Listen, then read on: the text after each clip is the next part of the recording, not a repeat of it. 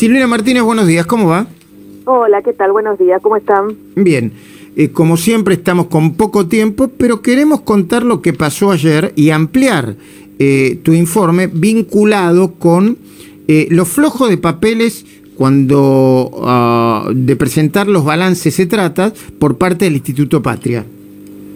Sí, exactamente. A ver, esto no es nuevo. El Instituto Patria se creó en el año 2016 y desde ese momento la IGJ, anterior gobierno, le estaba reclamando diferentes cuestiones relacionadas con el balance. Bueno, presentaron últimamente el balance 2019-2020 y estas mismas cuestiones que fueron reclamadas históricamente siguen sin ser subsanadas. Nosotros ayer mostramos algunas de estas cuestiones, eh, particularmente, bueno, una perlita que era cómo se creían parte del gobierno, y después mostrábamos un comparativo de los balances 2019-2020, eh, y ahí figuraba, eh, bueno, en el comparativo del 2020, los números del 2019 ajustados por inflación. Nosotros lo que mostrábamos era una diferencia de 4 millones de pesos en el balance del 2020 relacionado con lo que informaban en el 2019, pero también esta misma diferencia figuraban en los egresos, en los gastos y en el resultado del ejercicio. Ahora, más allá de esta cuestión, que puede ser contable, ¿no? y para la gente es muy técnica, eh, que los balances se ajustan por inflación a partir del año 2018, nosotros contamos algunos ejemplos particulares de cómo el balance no le cerraban los números. Eh, te vuelvo a recordar uno, eh, cómo a partir de un curso que había sido dictado el año 2020, Peronismo y Feminismo, eh, donde tuvo 530 inscriptos a un valor de 500 pesos el curso, eh, Patria informaba que había recaudado más de 500 mil pesos, cuando en realidad el valor multiplicado 500 por 530 daba 238 mil pesos. Bueno, así había muchos datos del balance que no cerraban en el número final. Por eso nos preguntábamos, efectivamente, cuánto había recaudado el Instituto Patria por cursos, cuánto por evento y si esos números eh, eran reales, como también el ajuste por inflación que planteaba. Ok, ¿y, y por qué, sal perdón, perdón por, el, por, la manera de expresarme, pero por qué saltó Aníbal Fernández diciendo que estabas mintiendo? Bueno, es común en Aníbal Fernández salir a, a, a, defender, ¿no? Porque, bueno, trata de hacer buena letra a veces para acceder a determinados cargos, ¿no? Eh, planteaba que el ajuste por inflación era lo que explicaba eh, las plagas que nosotros estábamos mostrando con la diferencia entre un ejercicio y otro de los 4 millones de pesos.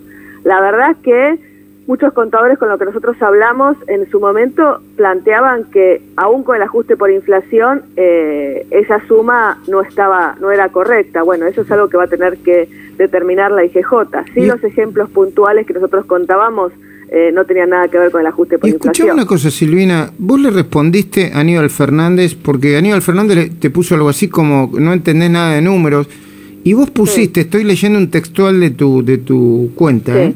de tu cuenta de Twitter.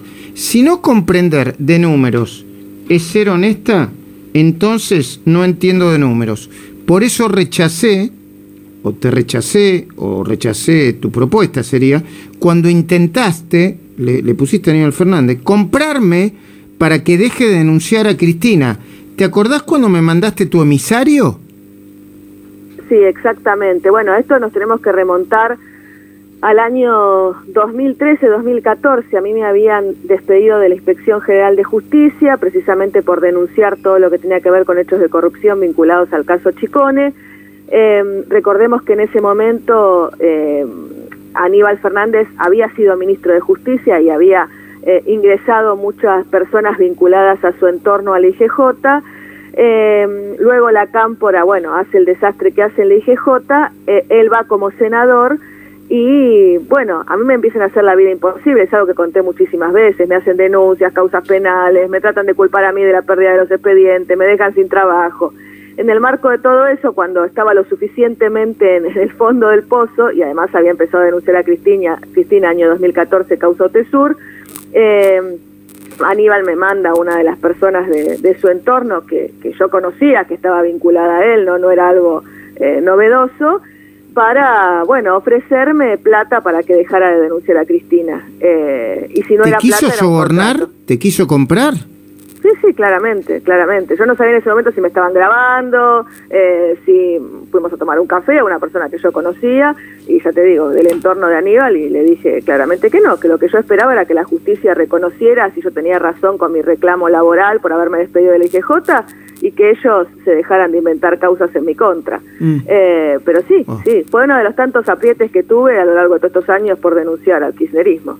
Entonces, de nuevo, a ver si yo entendí bien. Gente que te mandó Aníbal Fernández te ofreció beneficios, te quiso sobornar, te quiso comprar a cambio de que no denunciaras más a Cristina y a otros exfuncionarios. Exacto, año 2014 con el inicio de la causa OTESUR. Muy bien. Gracias, Silvina. No, hasta luego, gracias.